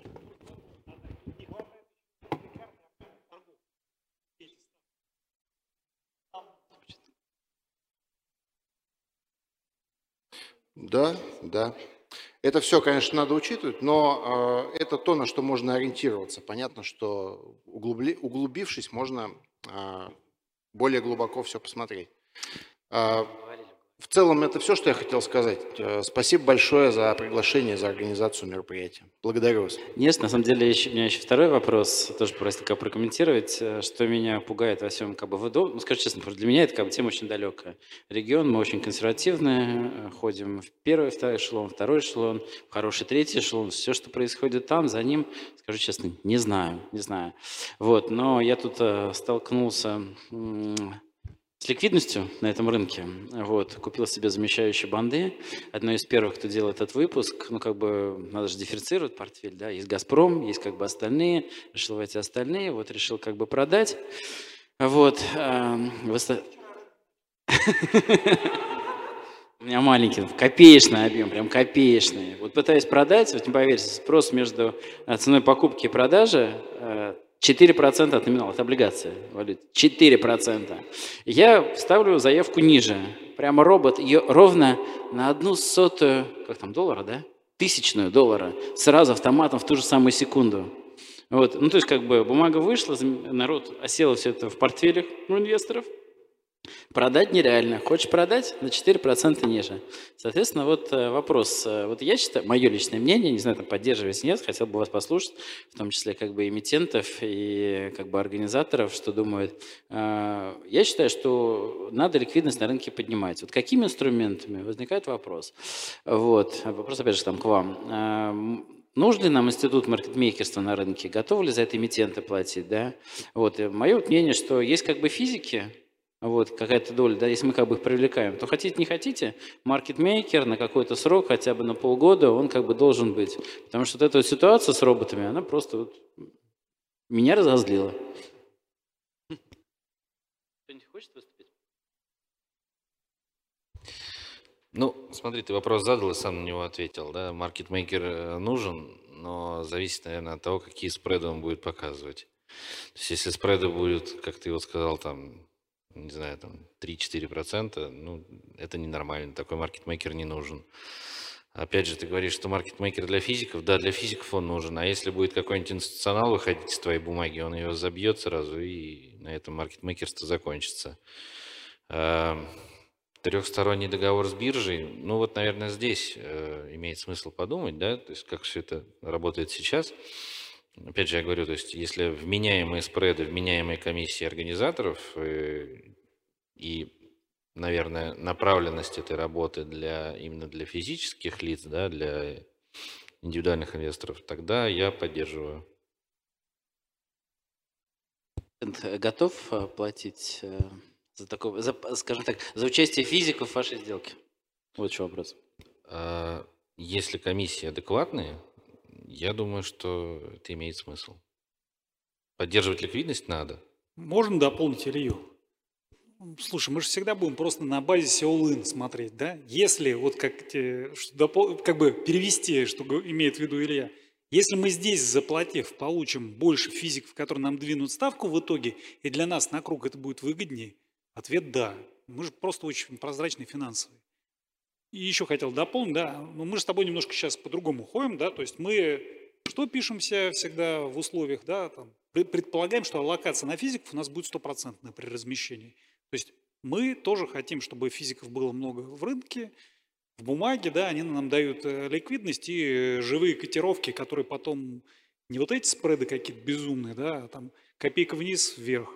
Вот, соответственно, мы поэтому тоже вот видели, как в 2021 году они активно заходили, и даже в 2022 летом, когда вот у нас выпуск был, да, помнишь, который мы хорошо разместили, тоже мы увидели там, для нас это очень много, когда там было больше тысячи физиков, и причем у некоторых были вполне себе нормальные объемы. Можно пару слов? А, мне кажется, что если речь идет о больших именах, о больших объемах, условно говоря, там больше 500 миллионов, больше миллиарда, маркетмейкинг нужен, важен, полезен, ну и так далее, и так далее, и так далее. Если меньше, вы не поверите, маленькие эмитенты просто не готовы платить за маркетмейкинг.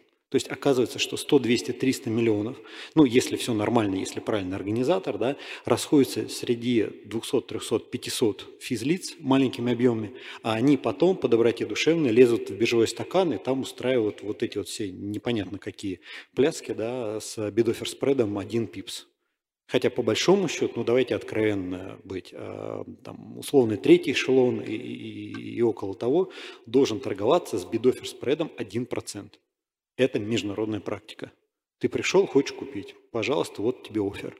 Ты пришел, хочешь продать, вот тебе бит. Да? Но, опять же, у нас просто с, прости господи, с 1998 года, если мне память не изменяет, когда изменился институт первичных дилеров – были когда-то такие на рынке ГКО, да, и биржа нам дала возможность всех физлиц э, напрямую подключать торгам и, соответственно, выставлять им, э, дала возможность в стакан напрямую. Вот у нас и получились не пойми какие э, сделки по одной, по две бумажки, да, и получается, что с одной стороны стоит бит на одну бумажку, и с другой стороны через ПИП стоит офер на две бумажки, да, ну о, о чем речь, да, это мягко говоря, более чем а, скромная ликвидность. Так что вот тут надо смотреть, наверное, от экономики процесса расширить нашу конференцию или сессию до международной и передать все-таки слово Алексею. Вот. У него очень интересный как бы доклад. Эм, ну, просто мы как бы, я вспоминаю, там лет 15 назад эм, у нас была такая вся картинка, приходишь как бы эмитенту и рассказываешь, да, что для того, чтобы выйти на рынок, там надо начинать сначала там с векселей, теперь как бы коммерческие модели, мы уже как бы об этом поговорили, там э, облигация, потом раскрытие информации, и потом где-то в правом верхнем углу как бы IPO. Вот. Алексей, к тебе тебе как бы вопрос, эм, там вообще есть ли жизнь в IPO? Вот, очень интересно. Ну, как бы мечтают ли сейчас об этом эмитенты? Есть ли предложение, какой-то спрос на это? Вот, ну, просто, мне кажется, это такая, такая эм, хорошая тема для окончания нашей сессии. Э, да, Алексей, спасибо большое. Антипин Алексей, компания Несервис Капитал. А, я Чуть-чуть вот с чего начну, если позволите. Э, Егор, когда выступил со своей темой, он оживленность в нашу дискуссию внес своеобразную. Мы все повыступали, каждый чего-то добавил, это уже хорошо. Э, парадокс заключается в том, что лет пять назад мы об этом вообще не говорили. Э, и слава богу, что появляются на рынке те, кто готов браться за тот рынок, который называют ВДО, мусорные, да как угодно, пусть называют. Но просто если только крупные инвестбанки будут заниматься только крупными компаниями, которые им интересны, потому что потому, все прекрасно знают почему, э, то в нашей стране никогда не будет среднего бизнеса, который может выйти на биржу и привлечь капитал. Качество и все остальное это даже не обсуждается. я хочу просто вам смысл, главное, донести того, о чем Егор говорил, наверное, именно это и было. А, а все остальное, о чем сказали все коллеги, которые высказались, это, безусловно, правда. Как раз э, э, Алексей решил бодрость в нашу дискуссию внести. А, и дискуссия заключается в чем? В том, что э, у нас же 22 год непредсказуемый, 23 как многим кажется, тоже стал получше, чем в прошлом, но я так не думаю. Это мое субъективное мнение. А в этой связи живем в период перемен, как раз в период перемен многое меняется. И тема с IPO у Алексея как предложение было выдвинуто, а я ее с удовольствием поддержал. Вот почему. А, парадокс заключается в том, что а, я вот чуть-чуть, наверное, вот так начну, нестандартно, не с первого слайда, а сразу со второго. А, в нашей стране 26 эмитентов, которые разместили IPO. Я имею в виду эмитентов, которые являются реально независимыми. То есть они не состоят в какой-то корпорации, они не принадлежат какому-то олигарху, они не являются большой какой-то реальной структурой. Это всего 26 компаний. То есть в такой огромной стране, у которой такой огромный потенциал, а, нет эмитентов, которые делают этот рынок. Ну, по понятным причинам, это тоже многим известно, почему, как и, и когда. Так вот, а, параллель. А, пять лет назад так называемого ВДО рынка не было.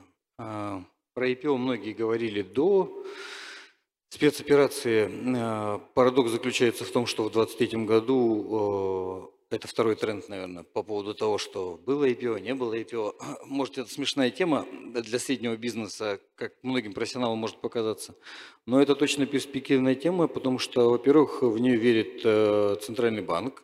В рамках э, таксономии предусмотрены проекты, которые позволят этот рынок развивать. А второе – это то, что биржа заинтересована в том, чтобы этот рынок появился, и именно рынок э, компаний среднего бизнеса, которые бы делали эти IPO. И как раз все наши замечательные эмитенты, которые находятся, первый список не берем в расчет, второй тоже, а вот те, кто попадает в третий, и звучит очень грубо, но в своей, своей отрасли что-то из себя представляет как лидера, он вполне может сделать IPO в перспективе 2-3 года, если хорошо подготовиться. Облигации, конечно, не дадут ему шанс это сделать, но при определенных мероприятиях в течение полутора лет это сделать реально. То есть мое мнение субъективное, 24-25 год мы увидим достаточно много IPO, потому что это третье, с чем я точно сталкиваюсь и что я точно вижу, и коллеги, наверное, с этим сталкиваются. Сейчас много компаний среднего бизнеса, которые готовятся к IPO.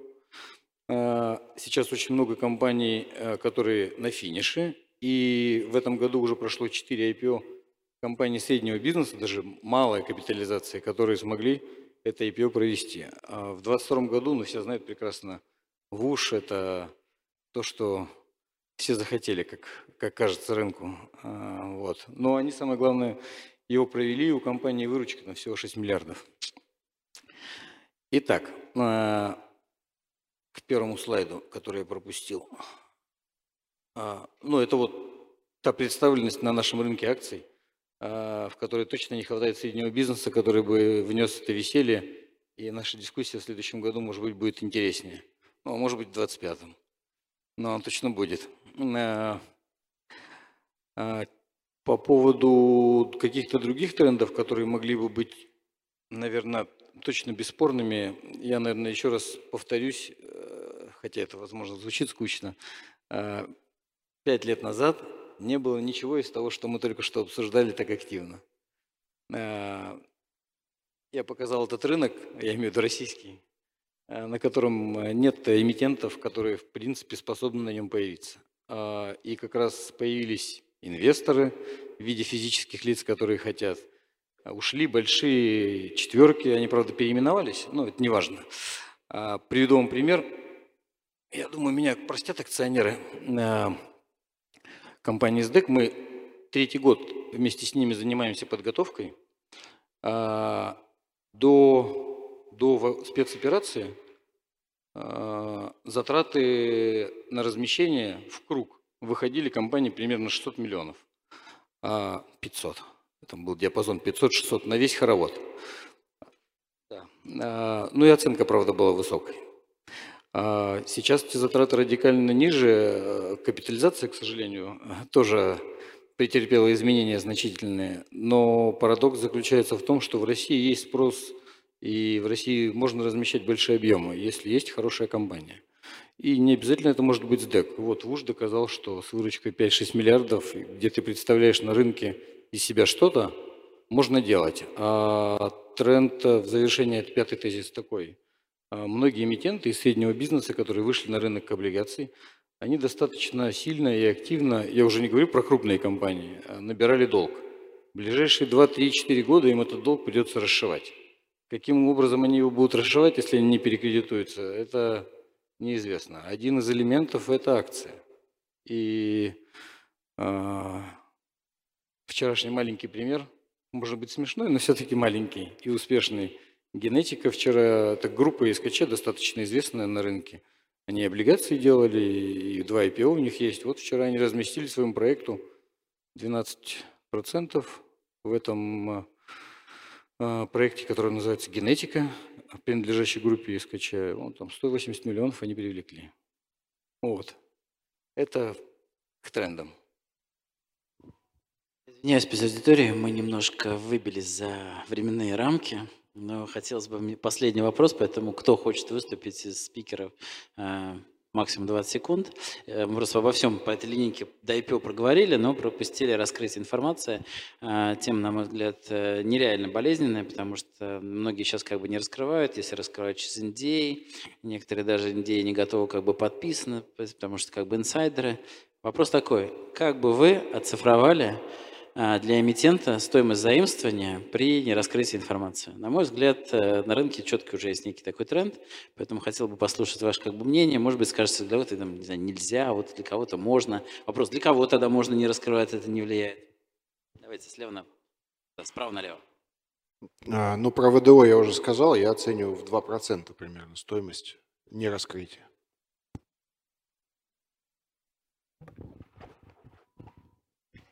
Я поступлю не так прямо, к сожалению, а два пункта. Пункт первый, а, если происходит качественная работа по Investor Relations, то информация достигает для клиентов.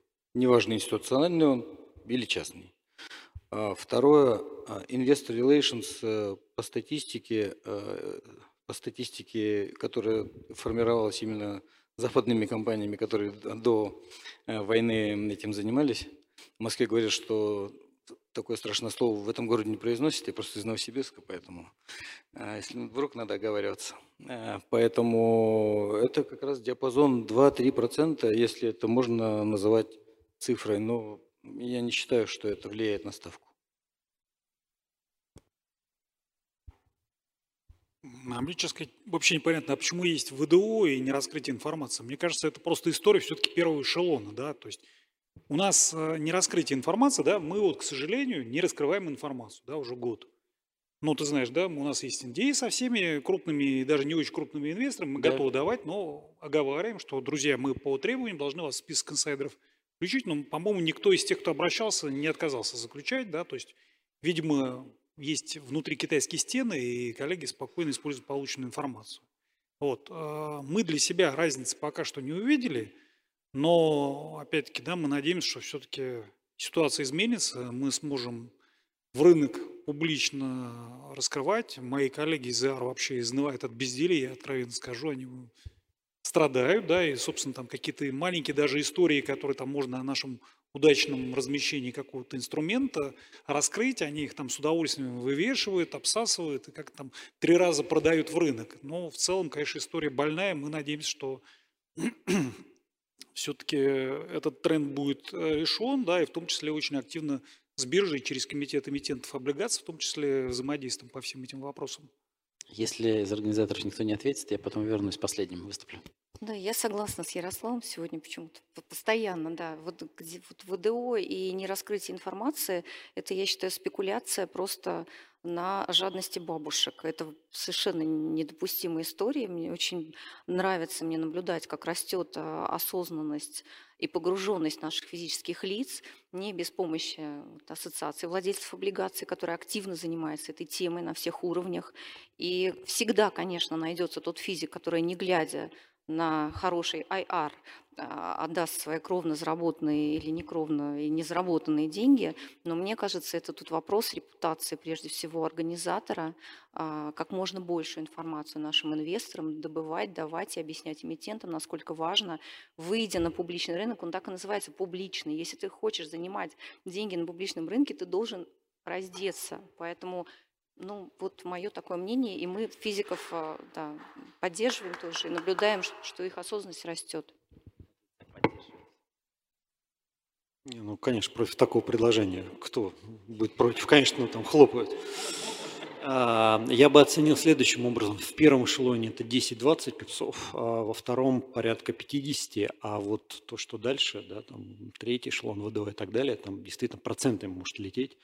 И а, я полностью согласен с тем, что, конечно, надо, надо, раскрывать, надо, надо общаться, надо, надо про себя не забывать, да, поддерживать некий информационный фон.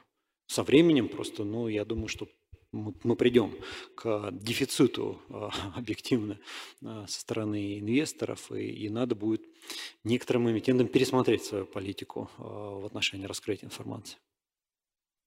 Эм, я бы сказал, что не раскрытие информации, ну, в первую очередь говорю о компаниях первого и второго эшелона, не касаясь ВДО, А, мне кажется, не раскрытие информации, оно будет носить какой-то такой накопительный эффект. И если сейчас рынок столкнулся с тем, что массово идет э, закрытие вот, отчетности и другой важной информации, то есть, в принципе, это как бы ну, трудно, трудно в этом смысле выделить, а, что здесь э, влияние рыночной конъюнктуры, а что а, результат того, что информация стала меньше раскрываться. Я думаю, что там точнее оцифровать это можно будет, если пойдет такая стратификация, что какие-то эмитенты полностью раскрываются, и аналогичные кредитные качества эмитенты закрыты. Тогда будет легче говорить. Но, в принципе, я тоже поддерживаю, что рынок называется публичным, и надо находить способы э, раскрывать информацию по максимуму. Это очень важно. Да, я согласен с Натальей и с Мансуром. Рынок публичный, поэтому раскрываться надо. Мы раскрываемся. Комментариев больше нет. Можно я дополню Илью, да? Вот у нас же мегафон не публичный был. Нет, нет, не публичный. Он, он раскрывал отчетность? Ну, нет, мне кажется, для нет, него нет. ничего не повлияло. Простят меня коллеги, по-моему, они есть в зале, да. Отчетности не было, а в СДН попали. Ну, как бы, ничего не спасает. Я отвечаю на твой вопрос. Вот мое мнение по поводу нераскрытия информации. Вот первый эшелон еще недавно размещался 100%, а теперь 120%. Спасибо всем за внимание.